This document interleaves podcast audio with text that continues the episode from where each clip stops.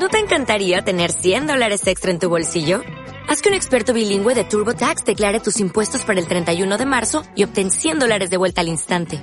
Porque no importa cuáles hayan sido tus logros del año pasado, TurboTax hace que cuenten. Obtén 100 dólares de vuelta y tus impuestos con 100% de precisión. Solo con Intuit TurboTax. Debes declarar para el 31 de marzo. Crédito solo aplicable al costo de la presentación federal con TurboTax Full Service. Oferta sujeta a cambios o cancelación en cualquier momento.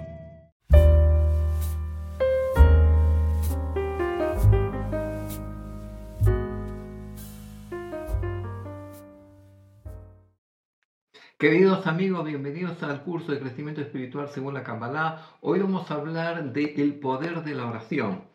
La Torá y la Biblia nos enseña el gran poder que tiene la plegaria, que tiene la oración. En ella existe una fuerza tan tremenda ante lo que nada es imposible. Es una herramienta que es simple y por tanto incluso un niño puede utilizarla. El rezo está basado en la fe y puede obligar las leyes naturales e incluso generar milagros. Una persona se quejó a Raf Elimelech de Lessig y, y dijo, he rezado muchísimo, pero no llego a ver ningún resultado. ¿Por qué Dios no me contesta? Le dijo. El rabino le contestó, Dios ha contestado a tu plegaria. La respuesta es que no. ¿Qué quiere decir? Que muchas veces eh, recibimos una respuesta negativa, pero no es porque Dios no la quiere conceder, sino porque dentro de lo que son las leyes del crecimiento espiritual, son escenarios que nosotros tenemos que pasar por ellos, por nuestra reparación, y por tanto tenemos que vivir estas situaciones. Y de ahí que Dios no niega nuestras peticiones por malicia, un tojo, sino para facilitar nuestra reparación, para facilitar nuestro tikkun. Quiere decir que Dios posee una visión de perspectiva completa y sabe qué es lo que es mejor para nosotros. Debemos decir, sea tu voluntad o oh eterno. Quiere decir que cuando una persona reza, siempre tiene que introducir, sea tu voluntad. ¿Por qué? Porque tú eres el que sabe lo que es bueno para mí. Y prevalece la voluntad de Dios y no la nuestra. Estamos dirigiendo la palabra a alguien que escucha lo que decimos y sabe el contenido de nuestro corazón.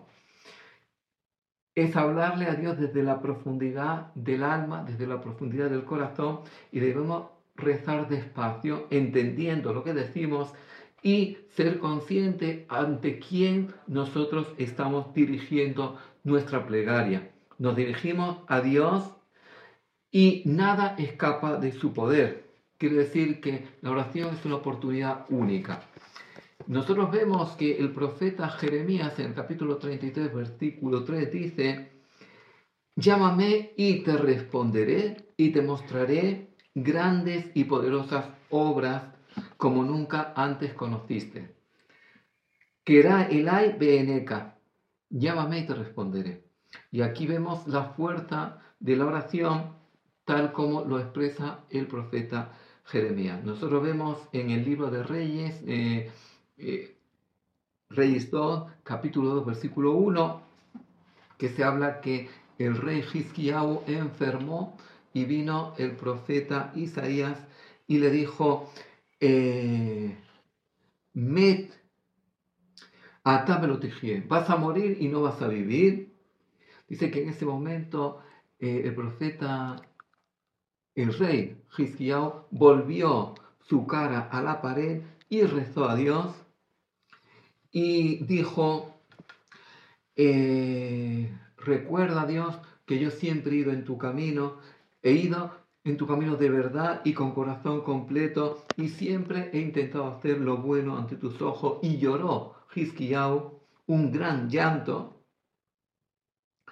Y Dios escuchó el clamor, escuchó la oración del rey Hizkiyahu y le dijo al profeta Isaías, tal, como está escrito también en Isaías capítulo 38, versículo, a partir del versículo 1 hasta el 5, dice, y escuchó Dios la oración y le dijo al profeta Isaías, ves que eh, ya escuché su oración y vi su lágrima y que le cumplirá sus días, es decir, no va a morir antes de tiempo. Y vemos, dice, llamate este este filato dimato. Es decir, escuché tu oración y vi tu lágrima. El Talmud de Tatoy Berajot, página 10, dice que, ¿qué quiere decir vas a morir tú y no, no vas a vivir? Dice, vas a morir en este mundo, no vas a vivir en el mundo venidero. Dice, ¿por qué? Porque no te ocupaste de cumplir con crecer y multiplicado. No te quisiste casar y tener hijos y el profeta, eh, el rey Gisquiao dijo, no, es que yo vi en espíritu profético que iban a nacer hijos malvados y que iban a devolver toda la idolatría al reino de Judá. Dice, y por tanto, eh, por eso no lo hice. Y le, le, dijo el profeta, lo que tú estás obligado a hacer es lo que tienes que hacer y no tienes que hacer otras cuentas. Y también vemos eh, en Shemuel Aleph, en el libro de Samuel 1, capítulo 2, eh, versículos del 1 al 10, vemos la oración de Hannah. Dice mm, que Hannah rezó a Dios porque no podía tener hijos, hizo una promesa. Y le dijo, Dios de los ejércitos, si ver vas a ver mi aflicción y me, y me recordarás y no me olvidarás y me vas a dar descendencia, yo consagraré a esta descendencia a ti todos los días de mi vida y no pasará navaja sobre su cabeza, como queriendo decir, va a ser, es una promesa que él va a hacer nazareno, va a estar consagrado al tabernáculo y, dice que la boca de ella se movía, pero hablaba desde su corazón. Solamente sus labios se movían, pero su voz no se escuchaba. Dice, hasta tal punto que el Cohen, eh, Eli, pensó que estaba ebria. Dice, dice, y derramó su alma delante de Dios. Dice, y la recordó Dios, quedó embarazada y tuvo un niño y lo llamó Shemuel. Dice, Shemuel, que quiere decir, de Dios lo pedí. Me Shelti, de Dios fue pedido.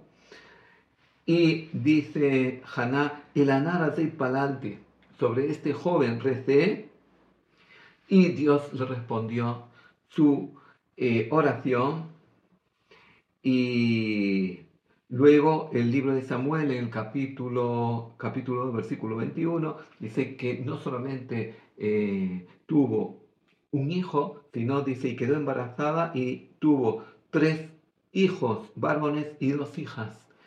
Eh, también mm, la Torah nos habla de la oración de Eliezer.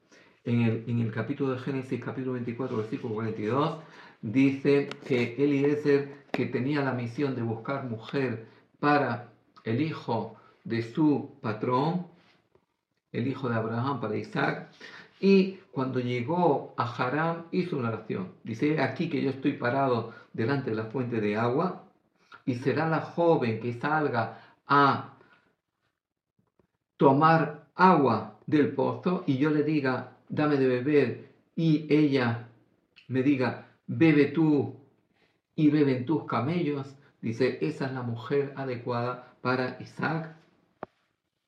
Y por tanto vemos que nada más terminó la oración, enseguida apareció Rivka. Y cuando le dijo, dame de beber, ella le dijo, bebe tú y beban tus camellos. Quiere decir que fue una oración que se escuchó de inmediato. No siempre la, oración se escucha de inmediato. Eh, también habla la Torá en el capítulo Génesis, capítulo 20, versículo 17, dice, y rezó Abraham a Dios para que se curara Abimelech y su mujer y todos los que estaban en palacio, todo el séquito. Quiere decir que eh, cuando Abimelech secuestró a Sara y se quedó impotente y luego descubrió que eh, Sara era la mujer de Abraham, dice, Dios le dijo, eh, tiene que rezar Abraham, dile a Abimelech que tú tienes que rezar por él. Y también vemos que la oración de Isaac en el capítulo eh, de Génesis 25, eh, versículo 21, dice, y rezó Isaac a Dios delante de su mujer, porque era estéril, dice, y fue respondido a la oración, y se quedó embarazada su mujer. Y también vemos que eh, David Amelech, cuando vino el profeta Natán a reprocharle, en, en, en, el libro de Samuel 2, capítulo 12, versículo 13, y dijo David a Natán, yo transgredí frente a Dios, y le dijo Natán, también Dios limpió tu transgresión, no morirás. Y también vemos que Moshe Rabenu, eh, el profeta Moisés, cuando Miriam quedó leprosa porque habló mal de Moisés, en el, en, el libro de Números, Bemitbar, capítulo 2, versículo 13, dice, Moshe el Hashem, y clamó Moshe a Dios, él la refanará, él por favor, curará, y fue curada. Y también vemos en el libro de Jonás, capítulo 1, versículo 6, y luego también capítulo 2, versículo 3, dice, y rezó Yoná desde el interior del pez, y dijo, te clamé desde mi angustia, y, y dijo, y el pez expulsó a Yoná y volvió Yoná al continente. Por tanto, vemos que cuando leemos la Torah o leemos la Biblia, vemos ese, ese arma tan poderosa que es la oración. Y la oración no es solamente petición. La oración es sentir nuestra dependencia con Dios. Sentir que necesito tu auxilio. ¿Por qué? Porque yo no controlo. Yo no controlo mi vida, no controlo mi salud, no controlo mi sustento y por tanto te pido mi auxilio porque dependo de ti. Mi salud depende de ti, mi sustento depende de ti, mi vida depende de ti. Hoy estoy, no sé si mañana estaré. Y por tanto, ese es el secreto de la oración, sentir nuestra dependencia con respecto al Creador y esa es la fuerza que Dios le confirió a la oración. Muchas gracias por estar con nosotros un día más. Si les gustó, hagan like. Si todavía no son suscritos a nuestra página, invitamos a suscribirse. Y si quieren participar en nuestros cursos y talleres gratuitos, pueden apuntar el email que aparecerá a continuación. Muchas gracias.